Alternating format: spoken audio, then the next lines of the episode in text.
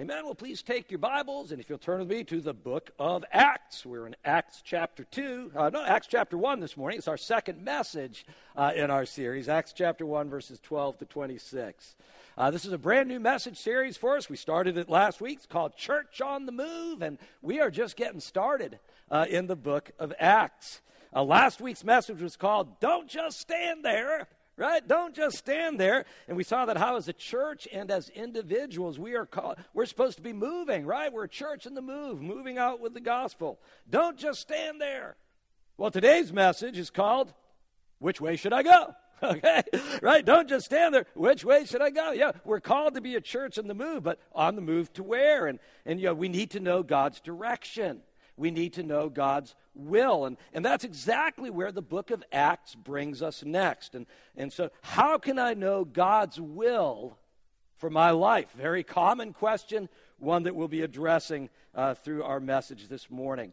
So, we're in Acts chapter 1, and uh, for right now, I'm just going to read verses 21 through 23. Would you please stand with me for the reading of God's word?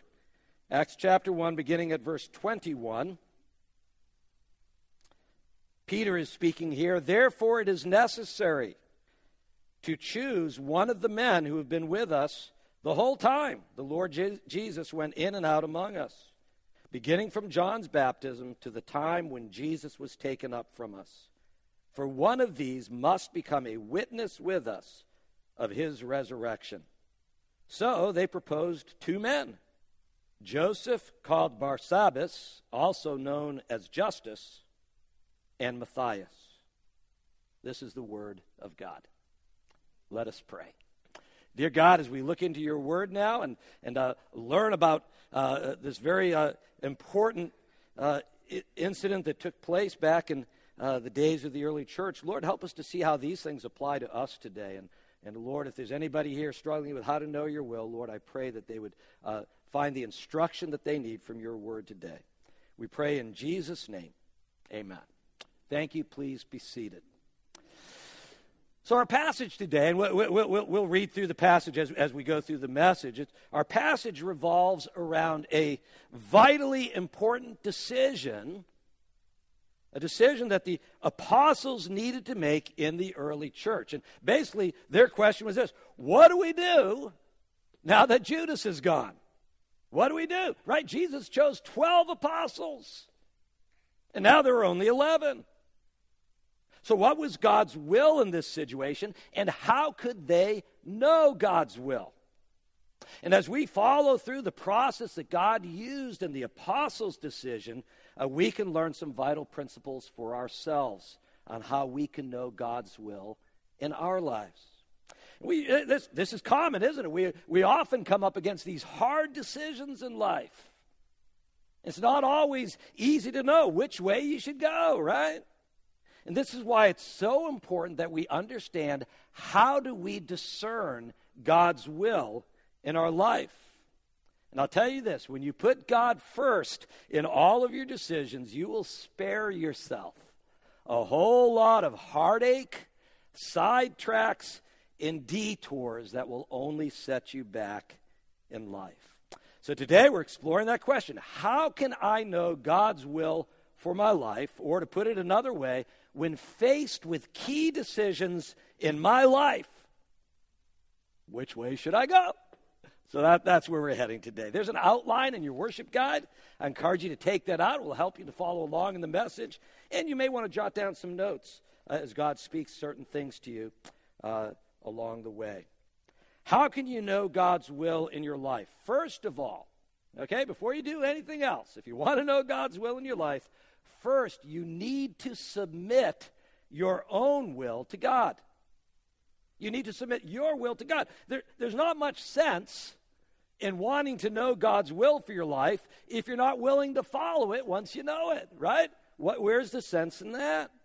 See, otherwise, all you're doing is you're just secretly hoping that God's going to affirm what you want to do, anyways, right? We've all been there, right? So, so how do you do? How do you submit your own will to God? Well, first, by obeying what you already know. It's right there in your outline. By obeying what you already know. And we find this in verses 12 and 13. Let's get started in our passage now. Then they returned to Jerusalem, from the hill called the Mount of Olives, a Sabbath's day walk from the city. When they arrived, they went upstairs to the room where they were staying. Those present were Peter, John, James, and Andrew, Philip and Thomas, Bartholomew and Matthew, James, son of Alphaeus, and Simon the Zealot, and Judas, son of James. That's not Judas Iscariot. He's not there. There's only 11 names in that list. But look at the names just for a minute. Notice that first we have Peter, John, James, and Andrew. You might remember James and John, they were brothers. Peter and Andrew, they were brothers as well. But this is a new ordering of their names, okay? In the Gospels, it was always either this you went either Peter, Andrew, James, and John, or it was Peter and then James and John, and then Andrew. But here's the thing Peter was always first in the list, but when it came to James and John, it's always that way in the Gospels James and John, James and John. It's never John and then James. And yet, here for the first time, we see John and then James. This shows a new prominence for John among the apostles. Uh, perhaps reflected by uh, Peter and John being those first disciples to go to the empty tomb uh, certainly substantiated, substantiated later by the five books of the New Testament that were written by John. Uh, Peter, James, and John, you might remember, uh, they, this was Jesus' inner circle of his disciples in the Gospels. And apart from this list right here, outside of the Gospels, only three disciples are ever mentioned in the rest of the New Testament Peter, John, and James. Only ones mentioned in the rest of the New Testament outside of the Gospels and here in Acts. But the important thing here is what? They returned to Jerusalem. They went back up to the room where they were staying. What did Jesus just told them before he ascended to heaven? He said, "Stay in Jerusalem and wait for the promised gift of the Holy Spirit from the Father." They did not know every step God had for them yet but they knew the next step. And they obeyed what they knew. Imagine for a moment. Imagine if they hadn't obeyed that first command from Christ. Imagine if they said, you know what, we're tired of Jerusalem, let's go back to Galilee. They would have missed out on the gift of the Holy Spirit. They would have missed out on the entire adventure of the book of Acts. So that's your first step in submitting your will to God. You need to obey what you already know. Makes sense, right? If you don't do the first thing, you can't do the next thing. Obey what you already know. Secondly, you submit your will to God by waiting on the Lord in prayer. Waiting on the Lord in prayer. Look at verse 14 next. They all joined together constantly in prayer, along with the women and Mary, the mother of Jesus, and with his brothers. Jesus said, Go back to Jerusalem and wait. So they go back to Jerusalem and wait. What are they doing while they're waiting? They're praying. They prayed. Ironically, the first step in knowing which way should I go is to stop. Okay? It's to stop and pray. You need to pause and wait. You need to wait on God and His timing. You need to wait for God to make His way clear. And the 11 remaining apostles, they were not alone in this. Luke says they were joined by some of the women. This, this probably included Mary Magdalene and Joanna and Susanna. They were mentioned as part of the group of women who traveled with uh, Jesus and the apostles in the days of the Gospels. Mary, the mother of James, is probably there. Uh, she was also mentioned as being at the empty tomb. Uh, perhaps some of the other, the apostles' wives, perhaps some of their wives are there, perhaps all of their wives. And then Mary, the mother of Jesus, she gets special mention here. She's singled out among the women. Mary, the mother of Jesus. This is the very last time that Mary is mentioned by name in the rest of the New Testament. It's right here. Jesus' brothers are there as well. The Gospel of Mark tells us their names James, Judas, uh, Joseph, and Simon. Remember, they did not believe in Jesus earlier, but now they're part of this group, and they're all together, and they are praying together in the upper room. The fact that they are praying together speaks of their unity in prayer. They prayed constantly. That speaks of their perseverance in prayer. in the very last verse of the Gospel of Luke, Luke tells us that they stayed continually at the temple praising God. So you put that all together, what do you got? There was continuous praise in the temple and constant prayer at home. And you know what? That is not a bad pattern for us to follow, is it? Spend time praising God at church and then praying to Him at home. And these were 10 days of fervent waiting on the Lord in prayer. So that's our first step in knowing God's will. You need to submit your will to God. And you do that by obeying what you already know and by waiting on the Lord in prayer. Secondly, you need to trust God's word. You need to trust God's word.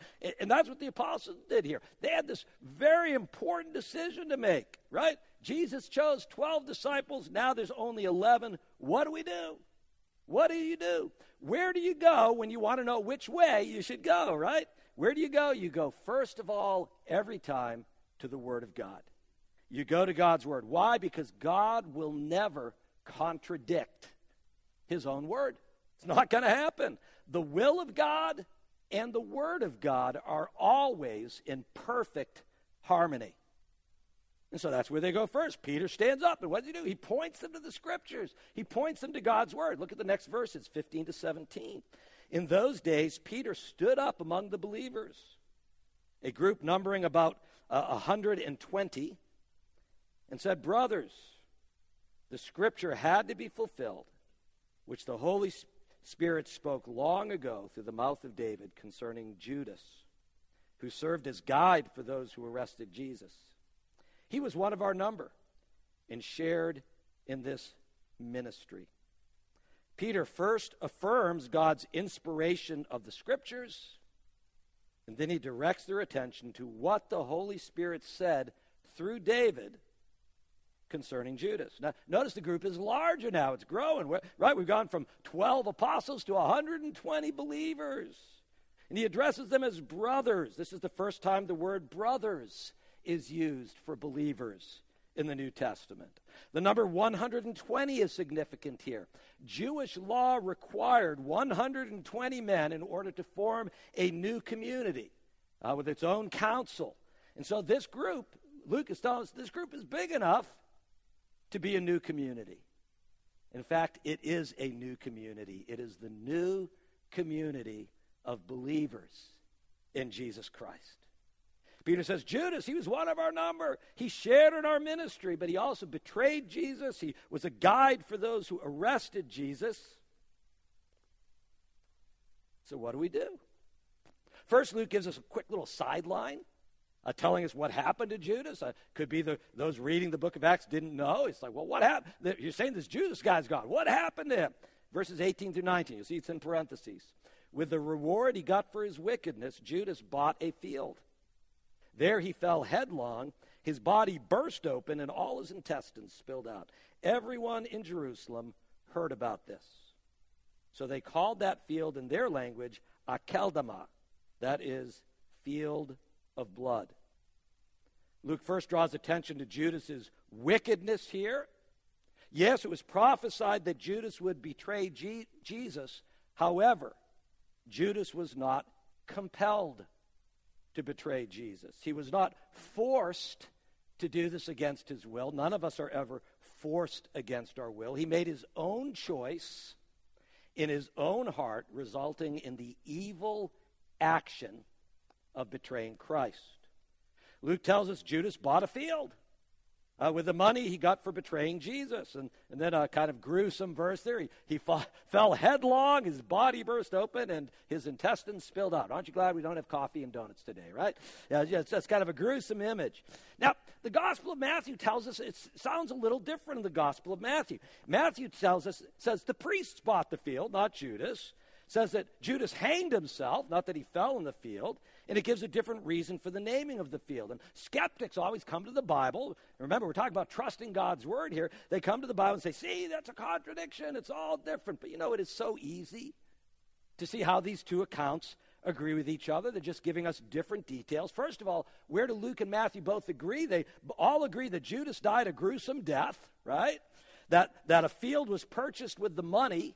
Uh, you know those uh, you know those coins of silver was purchased. A field was purchased, and that that field got a name. It was called the field of blood. And so that really just leaves three questions about the two accounts. How did Judas die? By hanging? That's what Matthew said, or by falling? That's what Luke said. Most likely by both, right? He probably hung himself, right? You know, if, if you're going to fall down and your intestines spill out, you're probably not tripping over a rock, okay? So he probably hung himself from a tree. He was up at a height, rope breaks, falls headlong, and the body splits open. Who bought the field, Judas or the priest? Well, in a sense, they both did. It was Judas's money, but he returned the money, and the priest used it to buy the field. So either way, you could you could put it either way. Why was it called the field of blood? Was it because of the blood money? That's what Matthew says. Was it because of Judas's grisly death? Probably a combination of both. Might have started with one, and people heard field of blood, and they might have attributed it to the other.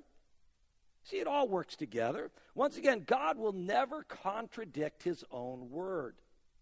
The Bible is God's word, and so Scripture will never contradict itself.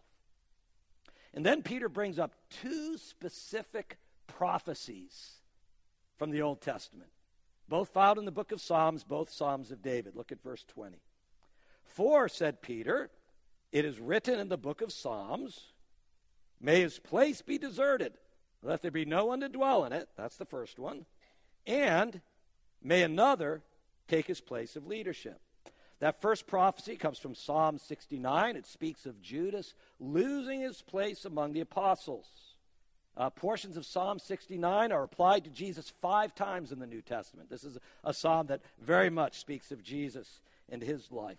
The second prophecy comes from Psalm 109. This directs them to appoint another to take his place of leadership. Peter, being guided here by the Holy Spirit, he, he, he's drawn to these two passages, these two prophecies, and God says, apply these specifically now to Judas and his betrayal of Jesus. Once again, you can trust God's word. As we see with the example of Judas, God will never contradict his own word, and Scripture must be fulfilled, even as it was fulfilled here. Okay, that's all preliminary. That's getting us all leading to our big question now how can you know God's will for your life? Right? We, have looked at two preliminary things. First, submit your own will to God. Secondly, know God's word, trust God's word. And now you're ready to discern God's will in your life. So that's where we're going to close out today. We're going to talk about discerning God's will. And we're going to see that the apostles followed four steps. Four steps here. Those are the exact same four steps we can follow as well as we apply them to our lives. Uh, the first step is Scripture. Scripture. What does the Bible say? And in verse 21, Peter begins this way. He says, Therefore it is necessary. Okay, he's going to go on and say what's necessary. But first of all, why was it necessary? Therefore, because of what the scripture just said. He just read the scriptures from the Psalms. The first step in discerning God's will is always go to the Bible first. Make sure you're already o- obeying and understanding what God says there. For example, very common situation nowadays if an unmarried couple is trying to decide whether, hey, should we move in together? What's the first thing you ask? Same thing you ask with any decision. What does the Bible say?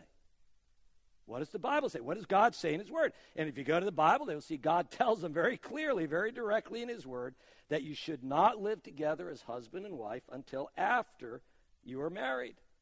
And so, if they truly want to know God's will for their life, they will choose not to move in together. Why? Because we've already said why. Because God will never contradict His own word and the first step to knowing God's will is you obey what you already know. The will of God will never contradict the Word of God. So that's your first step in discerning God's will is what does the Bible say? Make sure that whatever you're deciding doesn't go against God's Word. The second step is wisdom wisdom. And here the question is not what does the Bible say, but how do I apply God's word now? Now that I know what the Bible says, how do I apply God's word to my particular situation? And that's exactly what the apostles did. Let's pick up uh, Peter again in verses 21 and 22. He said, Therefore, they've read God's word, they went to Scripture first. Therefore, it is necessary to choose one of the men who have been with us the whole time the Lord Jesus went in and out among us, beginning from John's baptism to the time when Jesus was taken up from us. For one of these must become a witness with us of his resurrection. They already knew what the Bible said, right? They knew that Judas would betray Jesus and another would take his place of leadership. Now they needed wisdom to apply what the Bible said to their situation. What's their situation once again? Jesus chose 12 disciples. One of them has forfeited his place. Therefore, it's necessary that they choose another. Why? Because of Scripture and because very clearly Jesus had chosen 12 for a reason. That was not a random number, right? There were 12 tribes of Israel, and God chose the 12 apostles as the founders of this new community. Jesus said that the 12 apostles would one day judge the 12 tribes of Israel. You go to the book of Revelation, chapter 21 tells us that the New Jerusalem will have what? 12 gates with the names of the 12 tribes of Israel and 12 foundations with the names of the 12 apostles of the Lamb. I can guarantee you Judas's name is not going to be one of those 12 on the foundations. You got to choose another. And so they're using wisdom here now. Jesus chose the 12 apostles to do what? To be with him and to be witnesses of his resurrection. So wisdom tells them this this new person that we choose, it's got to be someone who is with us. It's got to be someone who is with Jesus. That whole time from John's baptism to Jesus' ascension. And this person will serve with us as a witness to Christ's resurrection. And so we, we learn from this that th- this office of apostle, those 12 apostles, that was a unique office. Okay, there's no such thing as apostolic succession. Judas forfeited his place, and so he needed to be replaced. But as you follow through the book of Acts, which we're going to do, when the other apostles died, and they, they start dying, James is the first to go in Acts chapter 12. When the other apostles died, there were no further replacements. And so the first step in discerning God's will is Scripture. What does the Bible say? But the second step is wisdom. How do I apply God's Word? I know what it says now. How do I apply this to my particular situation? Well, where do you get wisdom? Well, certainly first from Scripture. That's where you start, right? But then a second way is by seeking the counsel of trusted advisors. Proverbs 15 22 says, Plans fail for lack of counsel, but with many advisors, they succeed. So go find some uh, some people that you trust, uh, uh, you know, some Christians, and, and you trust their discernment, and, and get their get their advice as well. And then ask God. Ask God for wisdom. James says this: If any of you lacks wisdom, he should ask God, who gives generously to all without finding fault, and it will be given to him. That's a promise. If you go to God and say, God, I need wisdom to apply your word to my particular situation, God will answer that prayer. This is a promise of God. God does not break his promises. He will give you the wisdom that you need. That's your second step. You need wisdom to apply God's word to your situation. Third step is prayer. Is prayer. You just ask God for wisdom. Now ask God to show you his will. Once again, this is what the apostles did. Look at the next verses, 23 to 25. So they proposed two men Joseph, called Barsabbas, also known as Justus, and Matthias. And then they prayed, Lord, you know everyone's heart, right? He knew Judas's heart. They don't want to get another Judas, right? Lord, you know everyone's heart. Show us which of these two you have chosen to take over this apostolic ministry, which Judas left to go where he belongs. Okay, we'll just leave that one there. But you see, using wisdom to determine the criteria for Judas's replacement, that's what we just looked at, they came up really with a short list of two men Joseph and Matthias.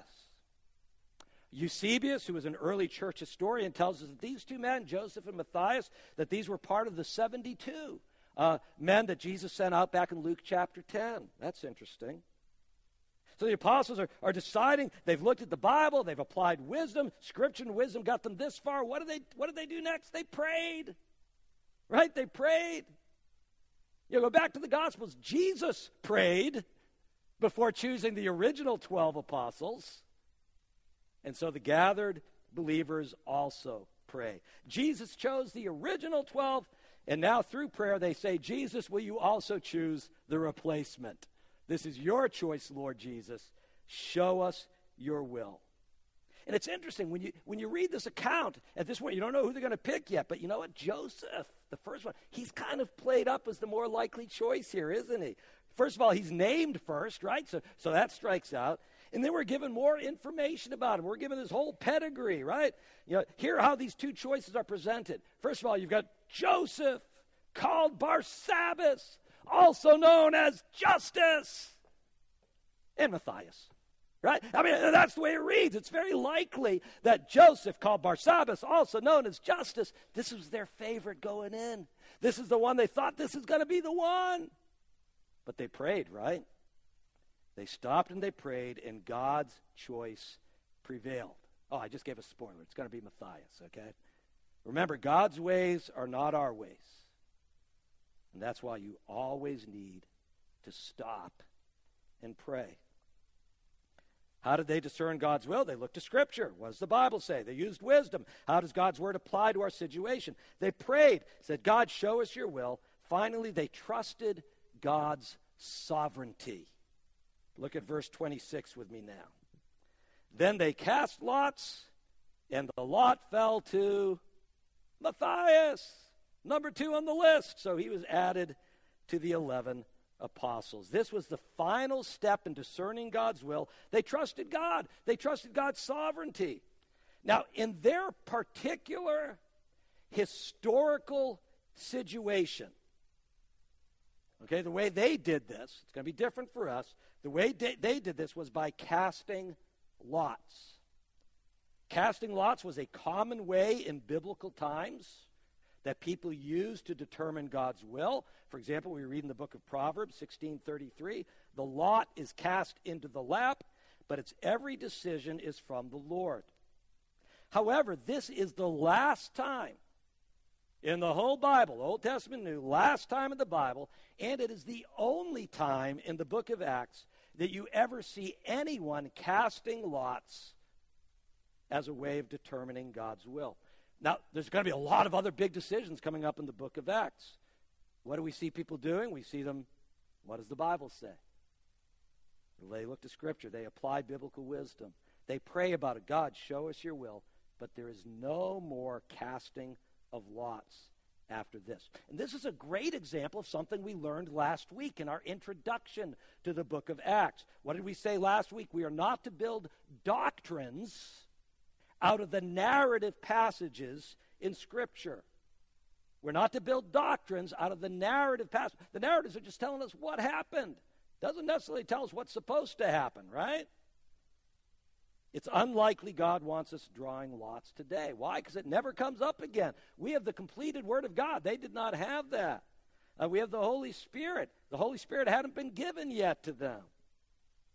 And so we have these two invaluable resources God's Word and God's Spirit the apostles did not have when they were making this decision. You'll find some people arguing that the apostles made a mistake here. They chose the wrong guy. Now, they're not saying that they should have chosen Joseph instead of Matthias, but you hear people say they should have chosen Paul. They should have waited. Paul was God's chosen replacement. Once again, it's, it's tricky when you're interpreting a narrative text because not all that is narrated is always commendable. But in this case, there is no indication in the text at all that God was not leading the apostles in this process. I mean, what did they do? They, they went to the Bible first. They applied wisdom. They prayed, God, show us your will. They trusted God's sovereignty. I, I believe we can safely say the apostles correctly discerned God's will, and Matthias was to be that replacement for Judas. Okay, we've been back in the book of Acts. Now we need to bring this forward into our lives today. How do you discern God's will today? You just follow the same four steps that the apostles did in Acts. So, in closing, let me give you just this really simple four way grid that you can use anytime you're seeking God's will for your life. Scripture, you start with Scripture. Why? Because God's Word is perfectly true, it is an absolutely reliable guide for your life, And God will never contradict what he says in his word. Scripture. Number two, wisdom. Wisdom. Wisdom is necessary for you to know how to apply God's word to your situation. And you learn God's wisdom by looking to God's word, talking with trusted counselors, and then asking God directly for wisdom. Prayer. Even after you've examined God's word and you've talked with others and you've asked God for wisdom, you still want to pray. Stop and pray. Ask God to show you His will in your situation. And number four, God. Trust God's sovereignty. Not a matter of casting lots nowadays, but you trust God. God doesn't want to hide things from you, okay? Let, us let's, let's just step back. If you are submitting your will to God, right? That's where we started. If you're trusting His word and you're seeking God's will, God will be glad to guide and direct your path. Trust in the Lord with all your heart. Lean not on your own understanding. In all your ways acknowledge Him. He will make your paths straight. You are going to make so many important decisions in your life. There are going to be those times when you find yourself asking, which way should I go? And that's when you're going to need to discern God's will. So submit your will to God, right? Obey what you already know. Wait on the Lord in prayer. Number two, trust God's word. The will of God will never contradict the word of God. And then use this, this four way grid, right, of scripture, wisdom, prayer, and God. You can just write those four, four words down scripture, wisdom, prayer, and God. You discern God's will by looking to Scripture, applying wisdom to your decisions, asking God to show you His will, and then trusting Him. Trust His sovereignty in your life. Let us pray. Dear God, we thank you so much for your word this morning. It is a, a practical word, and uh, there's so much of value for us here. Lord, I pray that you would help us to learn how to apply these principles to our lives so that we can know and follow your will in our lives. Because, God, your will is the best will. Your paths are peace. And, uh, Lord, how wonderful to know that we are walking in the center of your will. Help us with these things, we pray in Jesus' name. Amen.